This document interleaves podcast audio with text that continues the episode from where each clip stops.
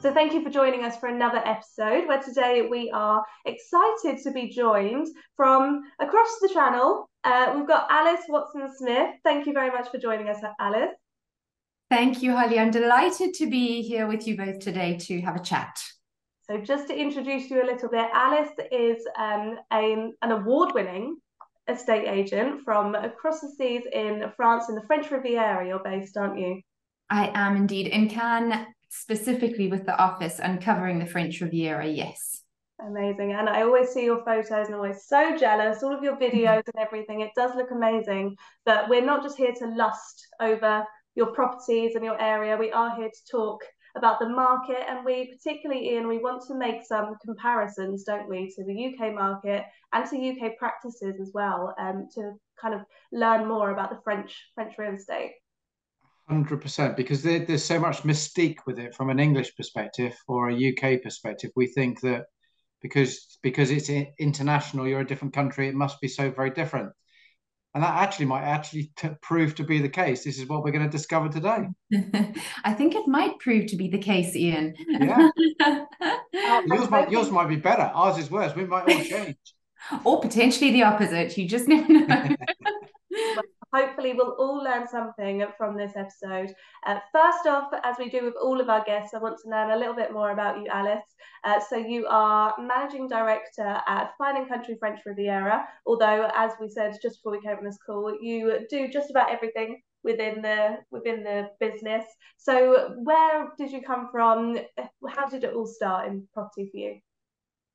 So I have been fine and country on the French Riviera for 10 years, just a little bit more actually, about 10 and a half years.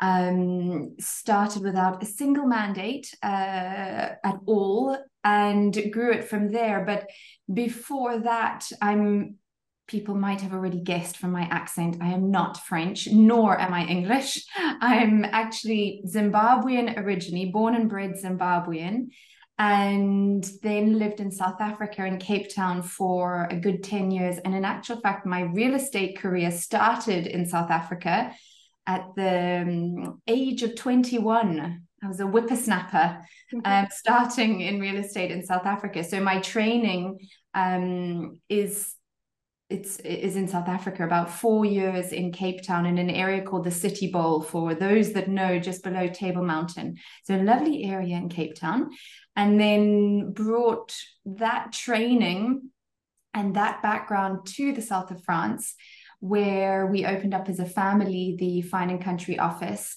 and realized that real estate in South Africa is also very different from real estate in France, which I think we're about to discover about the differences of real estate in France and England. So so that it was a learning curve. It was a learning curve. A bit of a bit of a shock to the system. Weather's quite similar, I would have thought. So that's one plus. exactly. Weather's quite similar. There are yeah. palm trees and beaches in both Cape Town and Cannes. But yes, otherwise, when it comes to real estate, I think potentially um, Cape Town is maybe even more like the UK than France is yeah. to either of them. So, um, in, is South Africa a um, buyer-led market or a seller-led market?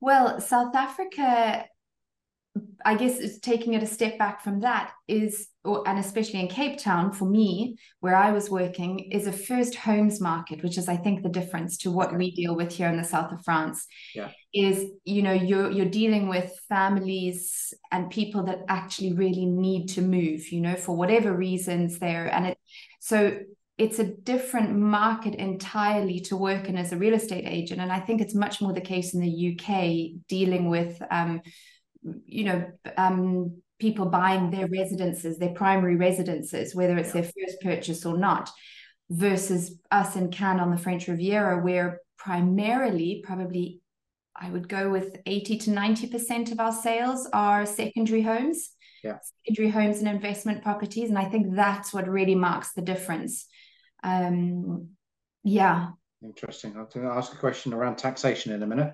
Yes. So, um, how how does it work in in France? And uh, so you use the word mandate. Yes. Uh, you started with no mandate, so we would call that no no instructions, no sole agencies, but you can have a sole mandate. Um, is that how how does agency work traditionally in France, and have you mixed it up a bit yourself? I would say I have a bit. So okay traditionally in France, the idea of a sole mandate, so an, an exclusive instruction, I guess you would call yeah. it in the in the UK, is quite foreign. It's really not something that uh, was part of the the culture in France. Yeah. Uh, we that was very different for me because in Cape Town, uh, when I was working there, we worked only on sole mandates. So we would have about eight sole mandates at one time and sell them get one more on, etc. So it was much much more methodical in that sense. Yeah. Here in France, we work on open, simple mandates. Predominantly, the market is based around that. But as a team and as an agency, we have for the last five or six years, because it's what my training is and where and and I just so believe in the the concept of an exclusive or sole mandate. It makes far more sense for a billion different reasons, which I won't yeah. go into now. Um, but we're really working on increasing our number and proportion of of sole exclusive mandates, which we're doing successfully, yeah. um, and it's working. And and it is something that more and more of the agents, especially in places like Cannes, where we have more international clients anyway, are really are, are really focusing on. So the market here is changing around the the um, the kind of preconceived ideas around sole and exclusive mandates are slowly slowly changing. Okay, so just for for, for our listeners um, to clarify, so standard French agency is a multi-listing environment where a customer chooses one agent, so Alice uh, Watson Smith, to come and take the photographs and do the floor plan and measurements and details, etc. You charge them a percentage. We'll go into that in a minute but then it's but then you share it with every other agent. So so you can Mackenzie and Co.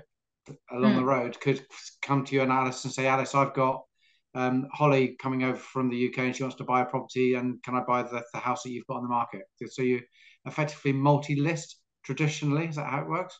So it's actually different to that in that it's simple mandates. So the seller in France traditionally will give two, three, four, five, six agencies a mandate. And whichever agency sells first, sells. The seller puts his price, the agency puts whatever commission they want on top, and the seller doesn't re- really, in inverted commas, care. Um, so different prices, different photos, different agencies. It's a minefield. So for wow. international buyers specifically, it re- i mean it's really confusing um or was. It it is a system that's changing and we're actively trying to change it and i mean we don't work like that but it is a system that was ingrained in that way. So what you're talking about, Iain, we actually do. So we take the sole mandate or exclusive listing and still share it with other agencies, but they are obliged to pass uh, through us as the sole mandate holder, and then we share on a co-agency basis, a little bit like the American system. I think it's yeah. more American kind of buyer's agent, seller's agent. Okay, so I didn't actually know that the agents in France, again, we're talking mainstream, not what you guys mm. do could could add an additional bit to the price, which means that they get more commission. That's quite interesting. They can. They can. Wow. wow. I mean, it is regulated in that you have to, as an agency, state on your website, on your, you know, in any marketing you do, your the commission you charge, and you okay. cannot charge more than that. Interesting. So you guys, um, under the Fine Country um, brand, which is brilliant brand as we all know, you're pressing for the sole agency mandate more and more and more because your your argument is if we've got the best marketing, the best network around the globe, mm. uh, and the best individuals, we will get you the best price. So you don't need to go anywhere else. Is that pretty much right? Absolutely correct. And we don't. And the other, the flip side of it is, you know, I think the the concept and the the reason why a lot of sellers don't want to give the exclusive mandate is because they feel like the agency is going to keep it to themselves, which yeah. is actually completely the opposite. So as an example, I have a beautiful exclusive listing at the moment of a, a lovely stone bastide. I'm doing an open house next week for on Thursday, and I've invited, I think we've invited 20 or 25 different agencies in the area. So we welcome them, we all have coffee, they look around the house, and then they can go away and propose it to their buyers. Right. And we represent the seller. So very sensible. Yeah, exactly. So the seller doesn't feel like we're kind of taking the whole pie and holding it for us. Yeah. Um, is uh, agency in France regulated? Do you have to have a formal qualification? It is indeed, and it's quite highly regulated.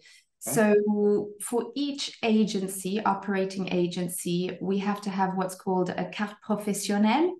Mm-hmm. So there is one carte professionnelle holder, professional card holder per agency. I, for example, am that person, and you have to have a certain level of education or experience as a manager in a real estate agency before being able to qualify for the card. Mm-hmm. And then the agents underneath that card so that's an it's like an umbrella system have to have their own cards which is a they they will they will get they have to provide certain documents but there's no exa- exam or anything to get that card okay. however they do have to do a certain number of hours of formal training every 3 years so every 3 years there's 42 hours of formal training that an agent has to do within each agency um, for basically for me to be able to renew my professional card every three years. Wow. And that's and, uh, and sorry to go back over, but that's very similar in South Africa, isn't it? It's it's uh, it is regulated, and the principal needs to have the principal card hold. Exactly, exactly. Really that is interesting. Um, and does that mean that the profession in France is held in higher esteem uh, by your customers and the general public? Do you think? I probably don't think they even know what the system is. So yeah. maybe, but I'm doubtful. I'm doubtful clients, uh, be it buyers or sellers, actually know what we do. That we do have to comply to all these rules. We do have to fulfill training, etc. I mean, we don't necessarily talk to them about it. So good question, Iain. And mm. um, I, I might start. I might start telling people. yeah. I mean, I know it's, I know it's a uh, very small thing, but um, I run the guild, as you as you know, yes. and the guild members take an exam called the Associate Scheme, which has been checked by Cambridgeshire Trading Standards, and as a consequence of that, any member that takes uh, the exam on a yearly basis can get a photo ID card given to them, and and they're turning up on appointments with a photo ID card saying, "Here I am, Iain McKenzie from Mackenzie and Co." Yeah. And this is to prove that I've been trained to Cambridgeshire Trading Standards um, level, and and it's the general public resonate with it. They like it. So maybe Absolutely. maybe your qualifications is something that is taken for granted, but isn't uh, shouldn't be necessarily. I don't know. Um, I'm really interested around the second property. Uh, 80 to 90 percent of your transactions are second homes. Yeah. Um, do you do the French government levy any additional tax or charge on a second home ownership? So Yes and no, in that uh, there's a there's a particular. It's like the utilities tax, if you will. Uh, I forget what you call it in the UK. There's land tax, and then and um, basically for refuse and lights and council council tax. Council yeah. tax. Okay. Yeah. So in France, that's called taxe d'habitation, or habitation tax, and that has been removed for first home owners. So second okay. owners still pay it, but it's not an it's it's not a massive amount. I mean, it's a you know for a nice villa in the area, it'll be a few thousand euros uh, per year. So it's not it's not a massive amount. So that is in place for second home owners.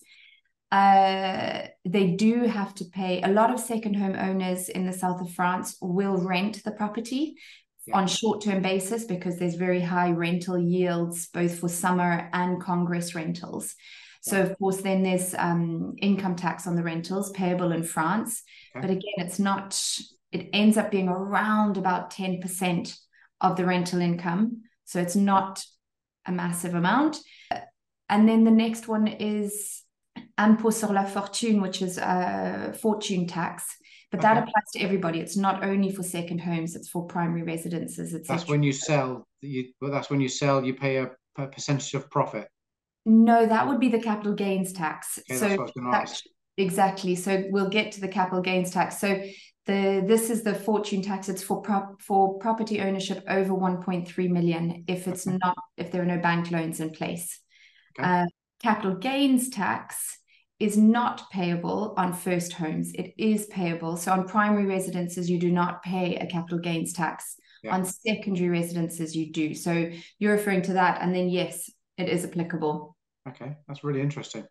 I mean, already it's saying to me that um, we're going to get on to people that want to buy uh, in Cannes and the south of France in a moment. If you want some advice, you need to go and talk to Alice, guys, because With it's pleasure. more complicated, more complicated than we realise.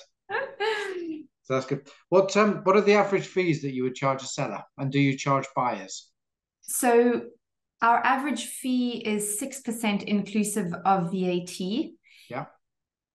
I know that in the UK that sounds astronomical. It does. Um, very envious. Yeah.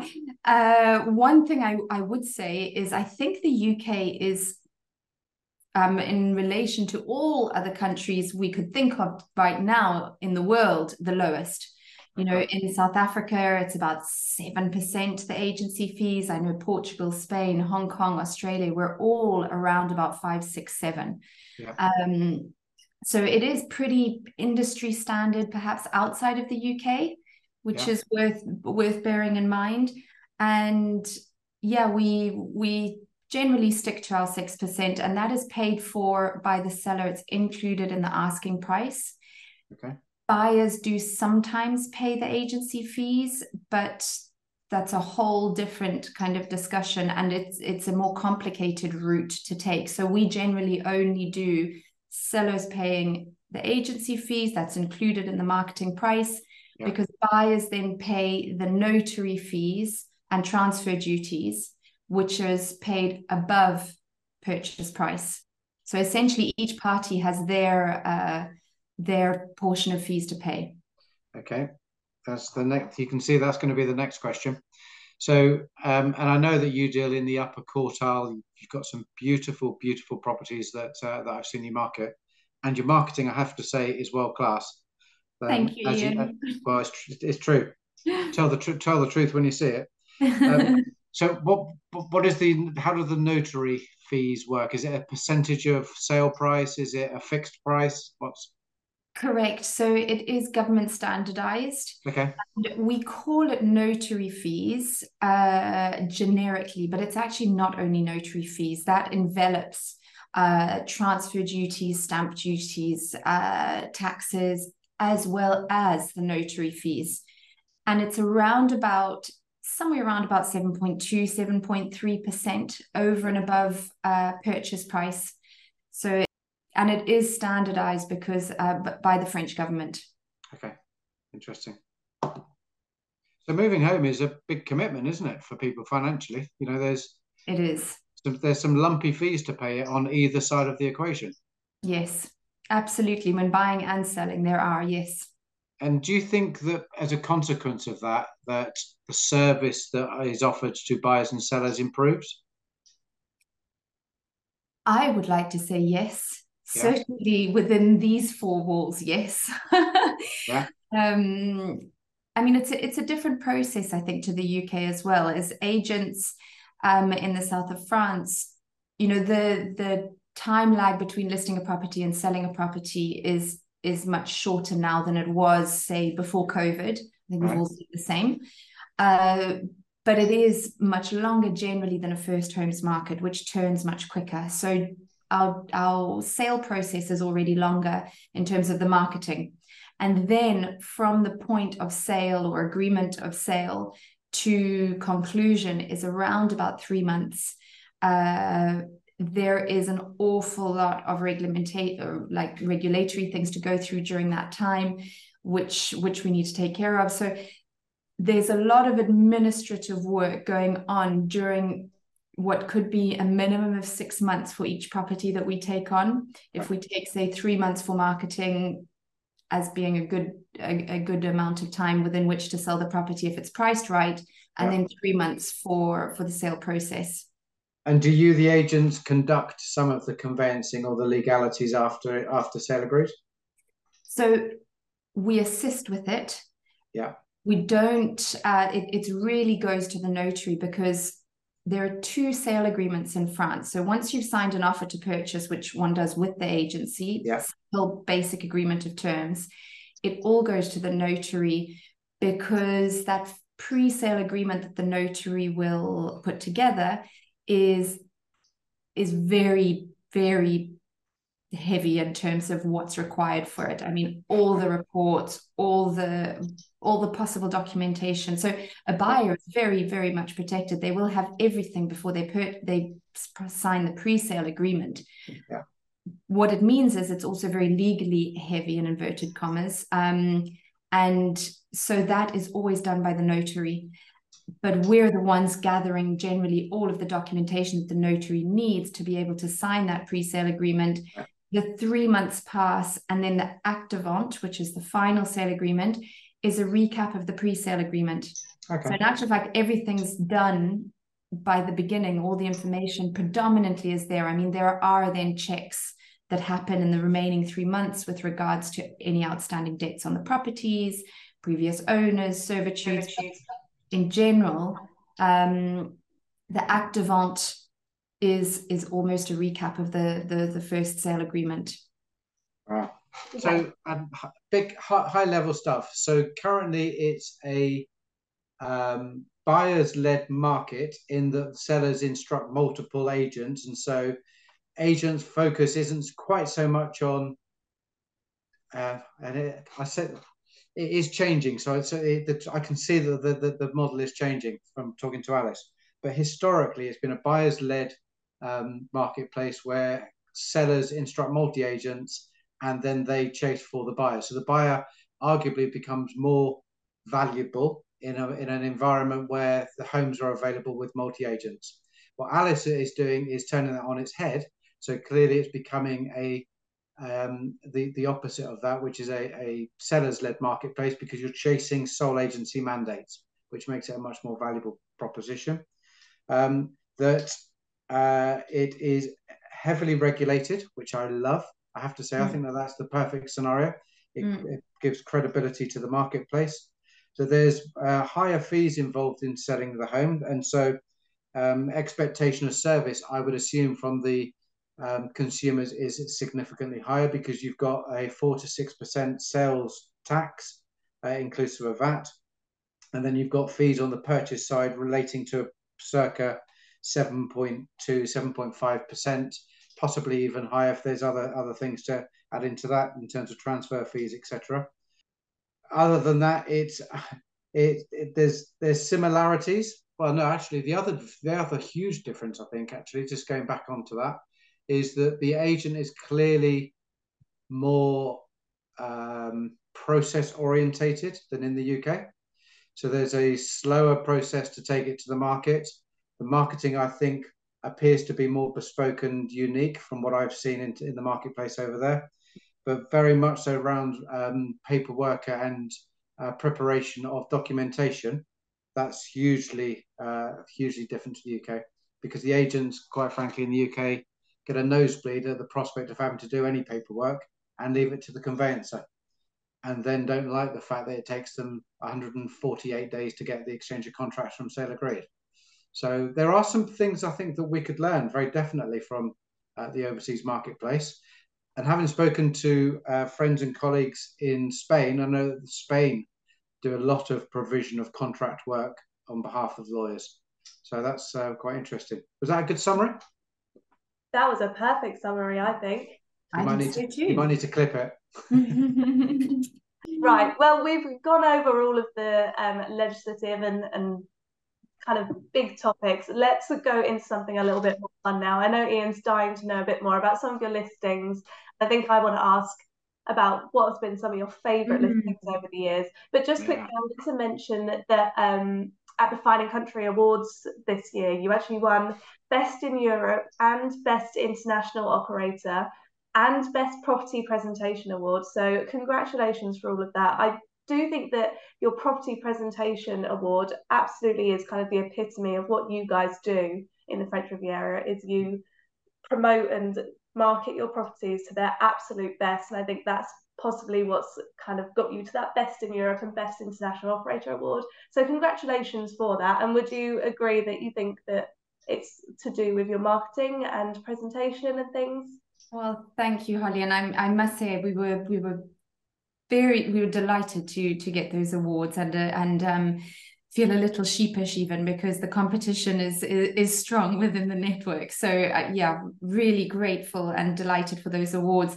I think. Uh, you know, perhaps what certainly what plays in our favor in the south of France is the properties themselves. You know, are in general beautiful. You know, they they really there are some wonderful properties, and the other thing is because, again, going back to the fact we're dealing generally with the second homes market, holiday homes, we really, really uh, put as much into the what Fine and Country does so well, which is lifestyle marketing, and we really kind of buy into that concept.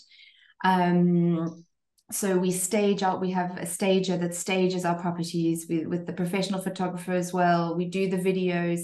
Generally the clients are not here. You know they they might especially if it's second homes and it's winter here uh, clients that are looking we're able to then send them the videos. So you know different again to the uk because if you're dealing in a first homes market the the, the new buyers might be just around the corner you know in the next street because they're staying in the school district or whatever. So it we have the opportunity to really uh, really move on and and put our best foot forward when it comes to lifestyle marketing. And that's what we we try and do for the properties. But the properties kind of lend themselves to that. And our market also lends themselves lends itself to that. So we're lucky in that sense. Um but yeah. Yeah I would I would say that you're being quite modest there though as well eh, because what you the marketing that you do do is phenomenal from 4 million pound villas down to like apartments that are still very expensive, but they are different type of properties, but you still give every property the same kind of exposure and the same kind of effort. So I do I do think that it's definitely well deserved on the property presentation award and, and all of them. Thank you, Holly. So that brings us on to I know Iain, you just want to speak a little bit about some of the listings. Yeah, um, I've just got a question beforehand. Actually, do you get customers that instruct you because of your marketing prowess, where they just say, please just put the house on but you're also put it on the market we do and we use we also use kind of past properties that we've had uh, with the marketing approach using the the three pillars that we have at fine and country we use that as a proof of what we can what we can provide so then it helps to to get the exclusive mandates with with sellers because yes it is it is pretty impressive and we really do make a massive effort with it yeah good well done um, best house you've ever sold? It's funny, you know, because the the best house for most for maybe for some people would be the most expensive, and it's not necessarily for me. Okay. For me, I I I'm a I've done real estate since I'm 21. I'm passionate about it. I absolutely love what I do. I, I don't think anyone could um, say say otherwise. It's it's just so much a part of my life. But what I love about the south of France is the the historical properties that we get to deal with, and that's my passion. So you know, yeah. find me a stone bastide with some olive trees and beautiful lavender shutters, and I'm I'm completely, you know, I as the real estate agent, I'm completely sold on it. Yeah. So I mean, there, there's a few sales that that come to mind and that stand out, but that would probably be be one of them. You know, is more recently as a beautiful stone bastide that needed total renovation. Oh, um, it just had such a soul to it, and we were lucky, luckily dealing with wonderful clients on both sides on an exclusive mandate. Could really lead both clients through the whole process. I mean, that's that's the other thing is again dealing in a second homes market. A lot of our clients are international clients. And so they don't they're not brought up with how things work in france. They need the hand holding and we're quite happy to and um, able to provide that. Yeah. So yeah i mean again the the service that we provide we make sure that it is complete so yes i was very lucky to have wonderful clients on both sides buyers and sellers and just a property that was not the most expensive we've sold but had a soul uh, you know that just yeah. melts my heart, you know. yeah, that's good. That is good. How many referrals do you get from agents in England or around Europe? And are other parts of Europe better at referrals than England? That's the first thing. And then, secondly, how many times does it happen that um, you get a buyer that comes from England and they could have been referred but weren't? So interesting question, Iain. And uh, we we're getting more and more referrals and working more and more with UK agents. Not as much as I would expect given kind of the relationship between France and the UK in terms of the of the, the history of buying especially in yeah. the south of France for for for um for Brits. But so yes not as many as I would think. Mm-hmm. and I think again it's it's quite interesting because on the flip side we don't have offices in the states not yet. Yeah and I work with quite a few agents over there and get referrals all the time. Wow. Good referrals. And I think it's because the US is used to the system of buyer's agent, seller's agent, and they're yes. representing only one party and constantly working with other agents. And yeah. they're used to that share that sharing and that if you've got buyer you're going to find an agent that has the property and vice versa yeah and i think it stems from that it stems from that mentality so I won't name the other agencies, but I work with lots of other lots of agencies in the states, and they pass me leads maybe uh, five times more than UK agents, so significantly more. Yeah. Good quality leads as well. And then to answer your second question, yes, we've had it a number of times where we've got clients who after they've even bought or something like that they'll say oh yes i know a couple of you know year or two ago we did actually sell in the uk with xy so it happens. It happens. And that's crazy isn't it really? Mm. i mean mm. just by asking one question. Yeah. Yeah. Interesting. Um, I'll, I'll, be even handed are there opportunities that you miss to refer uh, yourself in the opposite direction? I'm sure there are and we probably don't even know about it you know yeah. because i don't on the flip side i don't think they do i think as agents we tend to and i'm talking very generically around the world now we tend to get very kind of um you know uh focused on what we on what we're doing on our own clients on our own deals and thinking outside of that is you have to train yourself to do it and we try i'm trying in, in my team to train them more and more to do it. We we you know when people are selling we'll take them ex- uh, our international exclusive homes worldwide magazine and we'll say look these are where we have offices around the world. If you're thinking of, of buying anywhere else once you've sold take a look at these you know let us know if we can help we can advise you. So we're trying to put in place more and more of the a referral of a referral mentality ourselves. The americans are fantastic at it though is all i would say yeah. Okay, that's interesting. Mm. Um, last question from me, Alice. Mm. Um, your humility will not allow you to think about of yourself in this way, but you're a trailblazer. Blazer. You are a trailblazer. You've marketed homes for a decade in a in a fashion and in a, in a manner that other agents haven't, and now they've caught up. And you're constantly evolving, and you're doing things differently. Your social media is on point. You're it's excellent. What what do you see possibly as evolution of the uh, real estate sector, either in France or globally? It's a pretty big question, in fairness.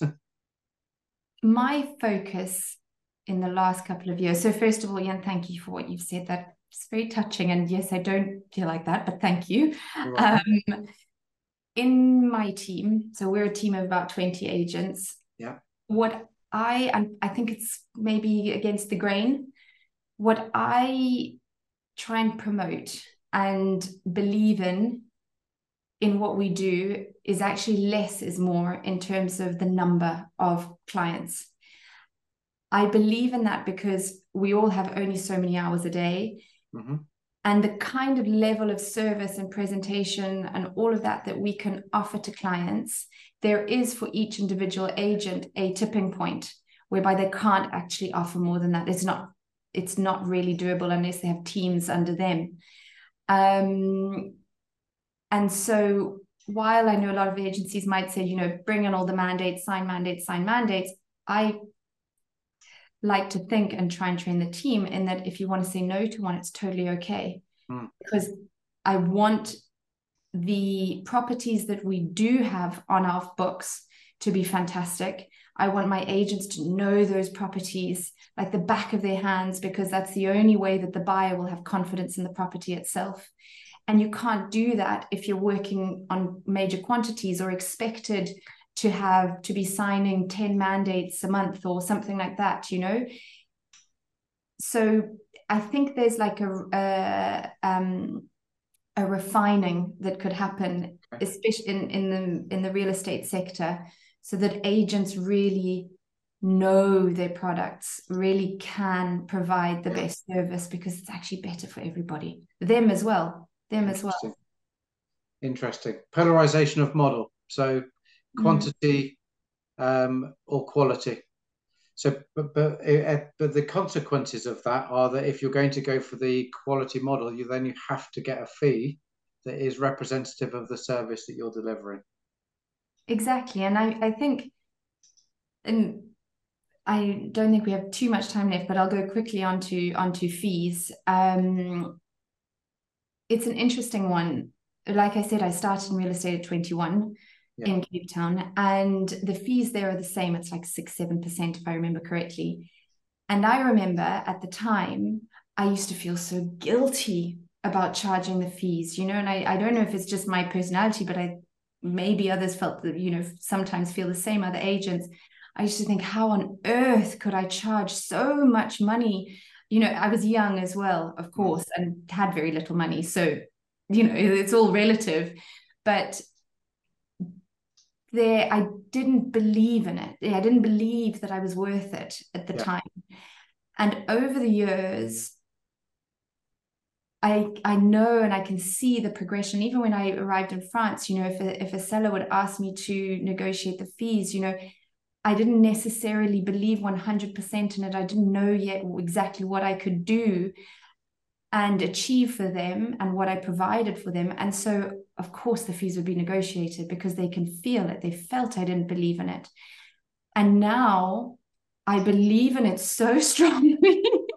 I mean, to the depths of my soul, I know that I'm worth 6%, if not more. I mean, I, I always joke with the team, I'm going to put out, I'm going to put our prices up because I, we take, we, I know what we provide. And so I'm not willing to negotiate on it. Hmm. Um, and I think that's the changing point, and that can't come for agents maybe when they first start start in real estate. You know, it is it's a process that I've followed in my own career, and it, it's an interesting one for me. I think, and I think it's it it comes maybe with experience, it comes with time, it comes with knowing very very deeply what goes into every single sale and every single client, whether it's a quick one or a long one. It's worth it you know that there's a belief behind it that is so deep that means nowadays you know don't try and negotiate with me on my commission because it's not going to happen. Yeah.